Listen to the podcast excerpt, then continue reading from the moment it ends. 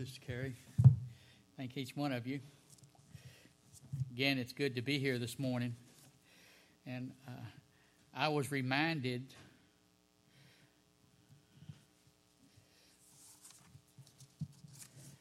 that someone heard that it was supposed to be a devotion this morning.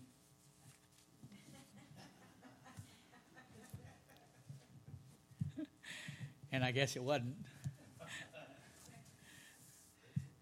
And then someone said they were apologized because their eyes kept closing on them, but they they weren't the only ones.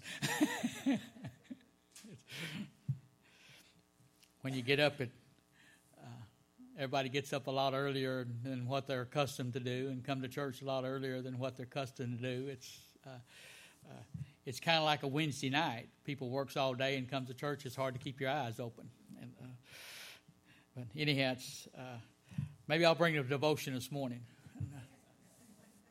no guarantee. But uh, John chapter 19. John chapter 19.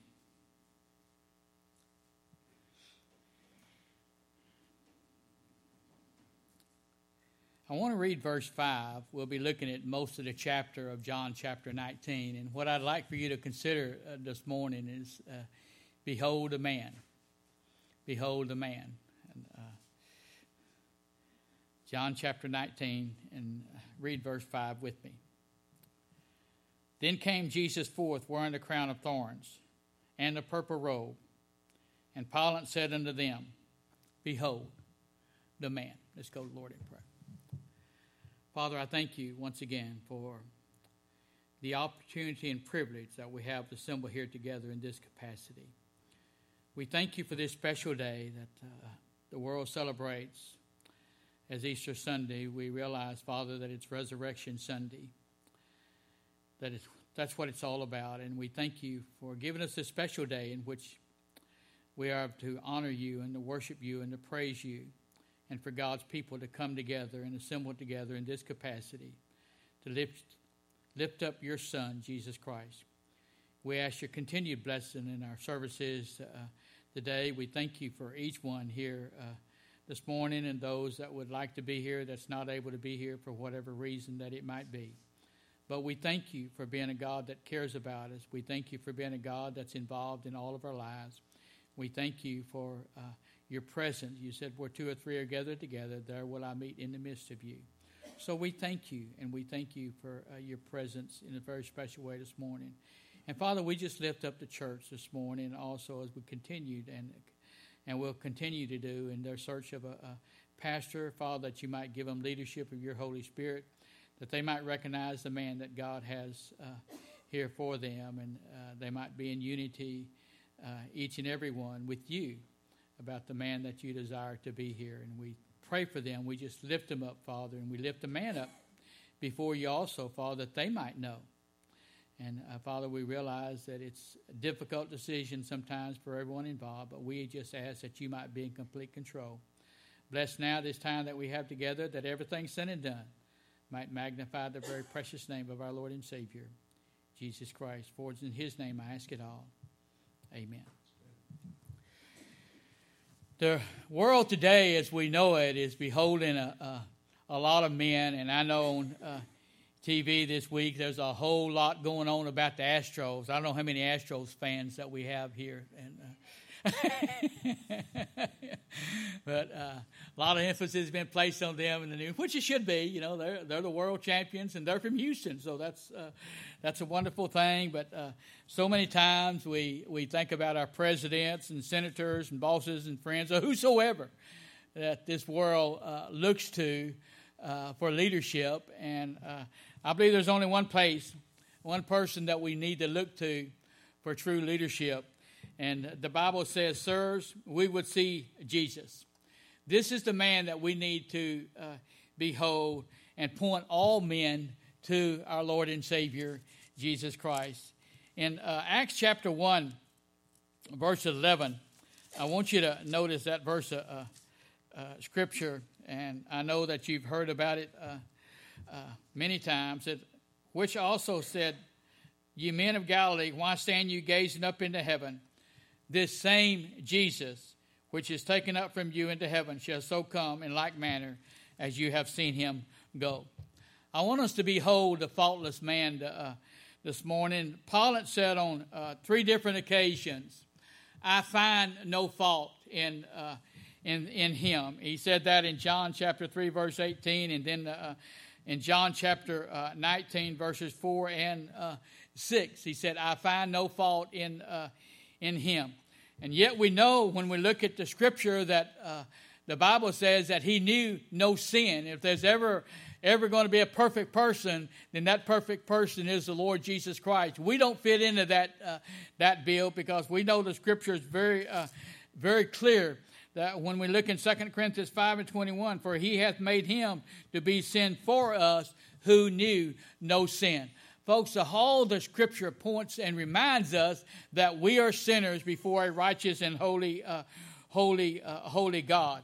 And uh, in 1 Peter 3 and 18 says, For Christ also hath once suffered for sins, the just for the un, unjust. And it was Jesus that ultimately paid our, uh, uh, our sin debt. And uh, folks, I, I, I, can't get over that. I, when he gave up heaven, he left all the glories of heaven, and he left it all uh, just to come and suffer the way that he suffered on the cross of Calvary for your sins and for my sins. He was guilty of nothing. That's why the scripture says the just for the unjust. God was a just God. God, the Lord Jesus is a just Savior, and He has done nothing wrong. We are the unjust ones. We are the ones that is full of uh, sin in our uh, in our life. But He was willing to give up heaven and all the glories of heaven and leave the side of His Father to come to this world and suffer the way that He did, suffer the cross for our sins. I don't understand that, folks, but we know why He did it. We know why God allowed him to do it, and we know why Jesus was willing to, uh, to do it because of love. And he sets the example of, uh, of love, Father, in the scripture in the, uh, in the Bible, especially in First John and uh, other scriptures. He teaches us, you know, the love that Jesus had for us when we, it seems like we're against everything that he stood for, encourages us to love one another. And I'm so very thankful for the love that this church has one for another. And that's the way it's supposed to be, folks. We're supposed to care about one another. We're supposed to love one another. We're supposed to pray for uh, one another on a continued basis. And that's why, behold the faultless man. And when we are reminded of the Lord Jesus and all that he's done for us, and it should remind us not only the love that he has for us, but the love that we should have uh, one for another. But I, I, want you to notice also the uh, uh, behold the man of suffering. The treatment of Christ should always remind us and always be a fresh uh, a reminder to each and every one of us the price that was paid for our uh, for our sin debt, folks. We did, we didn't uh, we didn't deserve what he did, but sometimes if we're reminded, just reminded about what he's done for, maybe it will remind us that we need to serve him better. Maybe remind us that we need to be more faithful to him and uh, maybe commit more to him than we do to this uh, to this world. And maybe if we're reminded of all that christ has done for us and, and it be fresh in our mind maybe it will remind us that we need to honor him with our life and maybe make some sacrifice for the cause of uh, christ. He was tried uh, unlawfully the beating was horrible. When we look in uh, uh, Isaiah chapter 2, verse uh, 14, it tells us about the uh, anguish and agony that he suffered for, uh, for each and every uh, one of us. The nails were terrible, the crown of thorns were very painful, and I just can't uh, can't imagine, folks. I, you know, we, maybe we just need to get a picture of the uh, the nails driven in our uh, in our in his hands for us. And how many of you have ever had a nail gun shoot you in the finger or hand or put a screw in you. And yeah, I really did. Yeah, that's uh, well, you know, we, we've done that sometimes, and they, it and hurts, doesn't it?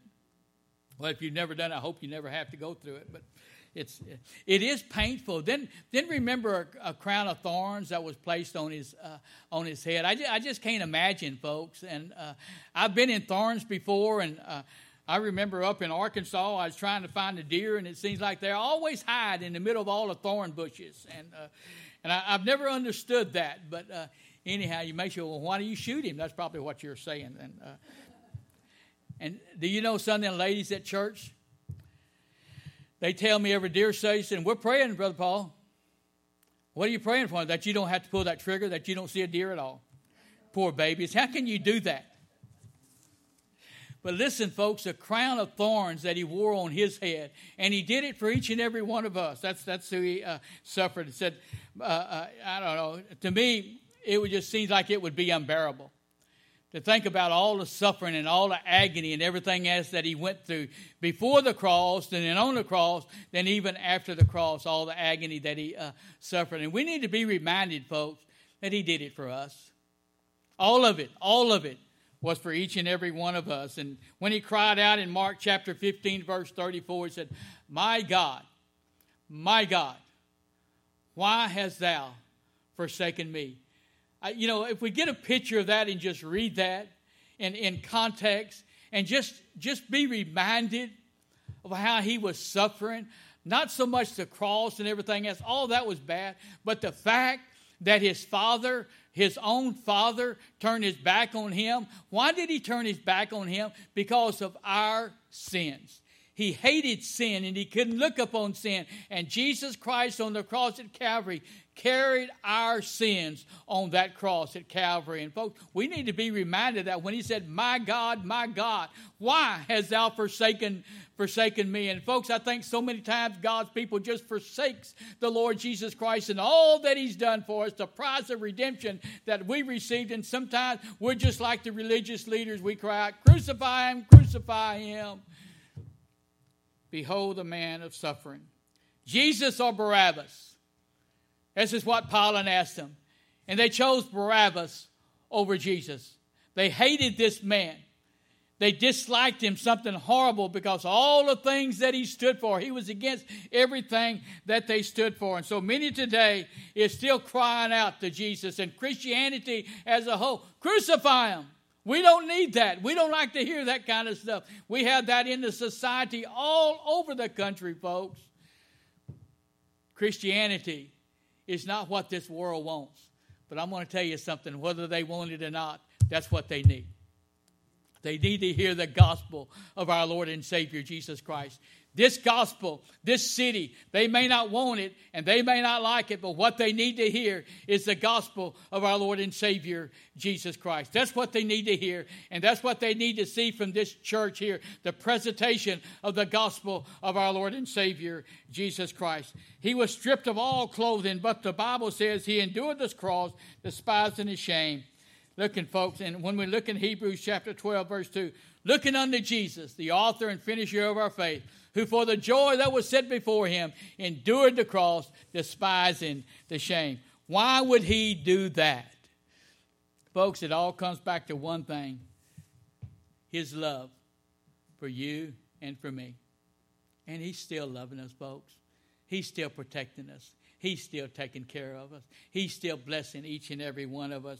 Then I want you to notice a man, behold, a man of sorrow and grief. When you look in Isaiah chapter 53, verse 3, a man of sorrow acquainted with grief.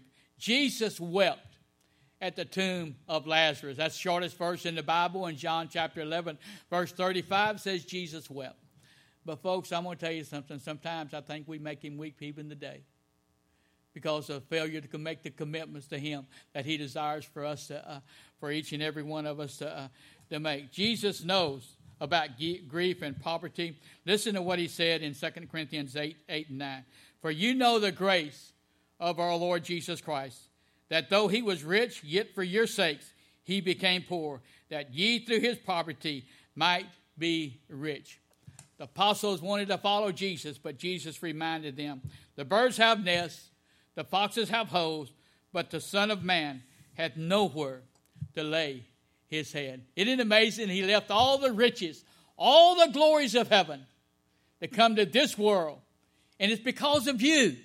It's because of me. I think sometimes we just forget that, folks but it's because of me and all my wretched life, all my wretched sins that he came and suffered into this world to give his life on the cross at Calvary for the redemption of all mankind. It was each and every one of us that nailed him to that cross. And we he stayed there, folks, because he loved each and every one of us. Behold, the man of all ages. He said, Before Abraham was, I am. Listen, folks. I know a lot of people that they don't mind calling Jesus a, a, a man, but he's not, he wasn't just a man, he was God. He was God then, and he's God today. Before Abraham was, I am. He's always been, folks. The, his birth was just a part of his life because he's always been. He's God. God has always been. Jesus has always been. And he'll always be God, regardless of what man thinks or whatever uh, man thinks. Remember in the, the, three Hebrew children? They were cast into the fiery furnace in uh, Daniel chapter 3, verses 19 through 25. And the king was so angry. I mean, he was so angry that he had to make that fire uh, ten, seven times hotter. I think it was seven times hotter than what it was supposed to. And those rugged men that was all dressed up in their coats and rugged soldiers, when they cast the three Hebrew children in this fiery furnace, they were killed. They were killed and throwing them in the uh, fiery furnace. However, the king looked down there and he said, How many men did we cast down there? Wasn't there three? They said, Yes, O king. Well, where did that fourth one come to? Where did that fourth one come from? The Son of the living God was there with those three Hebrew children. And he said, Bring them up out of here. There was no hair, uh, smoke on their hair. There was no smoke on their body or anything else. Nothing that resembled a fire, that they was amidst a fire. How did this happen? Because of a living, resurrected Savior that was willing to be in that fire with them. And folks, that same fire and that same uh, God that was with those three Hebrew children is the same God that when we're going through fire, when we're going through trouble, when we're going through tribulation, that Holy Spirit of God and the Son of the living God that walked with those three Hebrew children is the same one that walks with us today. He's not changed, He's still the same. John the Baptist on two different occasions, John chapter 1, verse 29 and 35 said, Behold the Lamb of God that taketh away the sins of the world. Here he is. There he is. He's the one you're looking for. Behold the Lamb of God which taketh away the sins of the world. And when he's talking about the world, we need to put our names there. Behold the name, the, uh, the Son of God that takes away my sin. When you look in John chapter 1, verses 1 through 3, said, 3 says, In the beginning was the Word, the Word was with God, and the Word was God. The same was in the beginning with God, and all things were made by Him that was made. Talking about Jesus, talking about God that was always and has always been. He's there today, interceding each and every for each and every one of us. God said, Why should I accept them? They rebel against me. They're not doing what they ought to be. But Jesus said, Here's my blood. I paid their sin debt. I paid it all. Said, Welcome. Welcome. That's the kind of God that we have. Behold the risen man. That's what this day is all about, folks. And I can't say it enough. When you look in Luke chapter 4, verse 5, why seek ye living among the dead? He is not here, but he is risen. I'm thankful today, folks. I'm thankful for this day that we have to celebrate the resurrection of our Lord and Savior Jesus Christ. But I'm thankful that I can tell you today, without questions at all, that Jesus is alive. And if He's alive one of these days, when we die, we're going to be taken up with Him and we'll be living with Him forever and ever and ever. We'll be with Him where there's no more tears, no more sorrows, no more death, no more regrets, no more, no more, no more. It'll all be left behind. And we'll be with Him in glory. One of these days, folks, He'll say, Welcome home. Welcome home. He rose that we could rise also to live forever with Him. He said in John chapter 14, verses 1 through 6, He said, Let not your heart be troubled. You believe in God, believe also in me. In my Father's house are many mansions. If it were not so, I go to prepare a place for you. And if I go and prepare a place for you, I will come again and receive you unto myself, that where I am, there you may be also. But Thomas said, Lord, How can we know? Jesus says, I'm the way, the truth, and the life. No man cometh unto the Father but by me. He rose that we could rise also. Behold the man who will save you if you will let him. Behold the man that will take you to heaven if you'll let him save you. But somewhere along the line, folks, we've got to understand it's not church membership that's going to save you. It's not baptism that's going to save you. It's not good works that's going to save you. But it's by you trusting the Lord Jesus Christ and the sin debt that He paid for you and ask Him to save your soul.